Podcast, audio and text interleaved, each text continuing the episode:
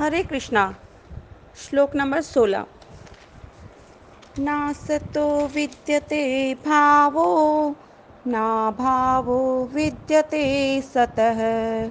उभयोरपि द्रष्टोन्तस्त्वनयोस्तत्त्वदर्शिभिः असत का तो भाव विद्यमान नहीं है और सत का अभाव विद्यमान नहीं है।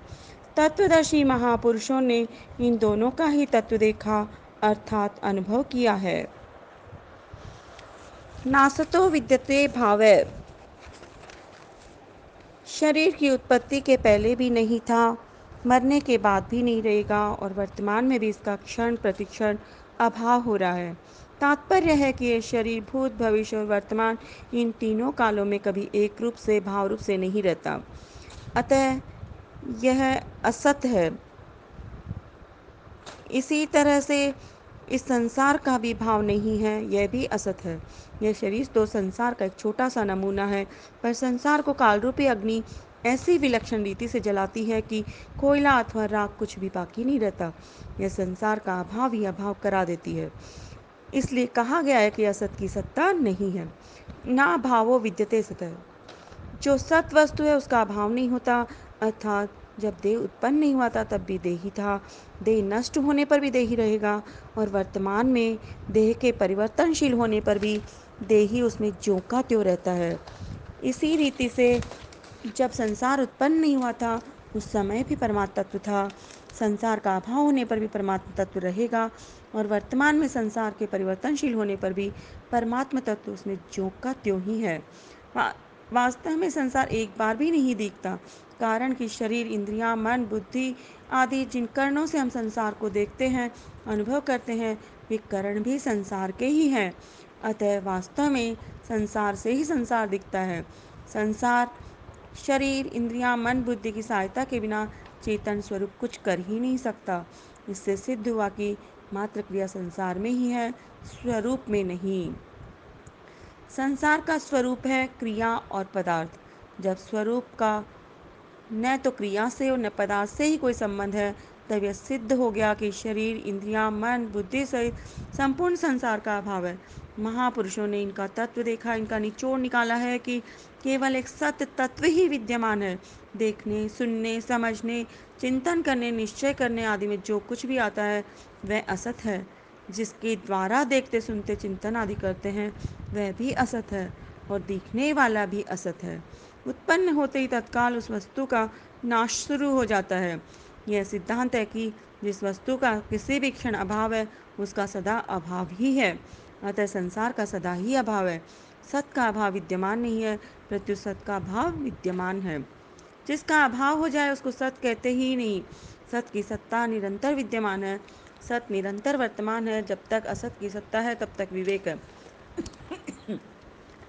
असत की सत्ता मिटने पर विवेक ही तत्व ज्ञान में परिणत हो जाता है। एक सत्ता के सिवाय कुछ नहीं है। यह ज्ञान मार्ग की सर्वोपरि बात है। है को स्वीकार करना है और नहीं को अस्वीकार करना है। यही वेदांत है। वेदों का खास निष्कर्ष है। अविनाशी तु तद्विद्धि, येन सर्वमिदं ततं विनाशमव्ययशाश्च न कश्चित कर्तुमर्हति। अविनाशी तो तू उसको जान जिससे संपूर्ण संसार व्याप्त है, इस अविनाशी का कोई विनाश कर ही नहीं सकता। जिस सत तत्व का अभाव विद्यमान नहीं है, वही अविनाशी तत्व है। जिससे संपूर्ण संसार व्याप्त है। अविनाशी होने के कारण तथा संपूर्ण जगत में व्याप्त होने के कारण उसका कभी कोई नाश कर सकता ही नहीं। नाश उसी का होता है जो नाशवान तथा एक देश में स्थित हो। अंतवंत इमे देहा नित्यशोक्ता शरीरिण अनाशिनो प्रमेयश्च तस्माद्युध्यस्व भारत। अविनाशी जानने में न आने वाले और नित्य रहने वाले इस शरीर के ये देह अंत वाले कहे गए हैं। इसलिए हे अर्जुन, तुम युद्ध करो। पूर्व श्लोक में शरीरी को अविनाशी बताकर अब भगवान ये कहते हैं कि मात्र शरीर नाशवान है, मरने वाले हैं। तात्पर्य है कि मिला हुआ तथा बिछुड़ने वाला शरीर हमारा स्वरूप नहीं है। शरीर तो केवल कर्म सामग्री है, जिसका उपयोग केवल दूसरों की सेवा करने में ही है। अपने लिए उसका किंचन मात्र भी उपयोग नहीं है। अतः शरीर के नाश से नाश से अपनी कोई हानि होती ही नहीं। यैनं वेत्ति हंतारम यश्चैनम मन्यते हतम। उभौ तो न विजानीतो, नायम हन्ति न हन्यते। जो मनुष्य इस अविनाशी शरीर को मारने वाला मानता है और जो मनुष्य इसको मरा मानता है, वे दोनों ही इसको नहीं जानते क्योंकि यह न मारता है और न मारा जाता है। जो जो इस शरीर को मारने वाला मानता है, वह ठीक नहीं जानता। कारण कि शरीर में कर्तापन नहीं है, यह शरीर शरीर के बिना स्वयं कुछ भी नहीं कर सकता। शरीर में कर्तापन नहीं है पर यह शरीर के साथ तादात्म्य करके संबंध जोड़कर शरीर से होने वाली क्रियाओं में अपने को कर्ता मान लेता है। जैसे यह शरीर ही मारना, मारने वाला नहीं है, ऐसे ही यह मरने वाला भी नहीं है, क्योंकि इसमें कभी कोई विकृति आती ही नहीं। वास्तव में यह संपूर्ण क्रियाओं से रहित है, जो मनुष्य शरीर की तरह शरीरी को भी मारने वाला तथा मरने वाला मानते हैं।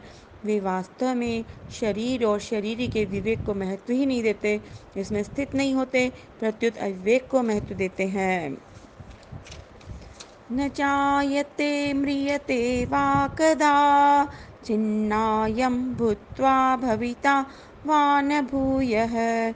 अजो नित्यशाश्वतोऽयं पुराणो, न हन्यते हन्यमाने शरीरे।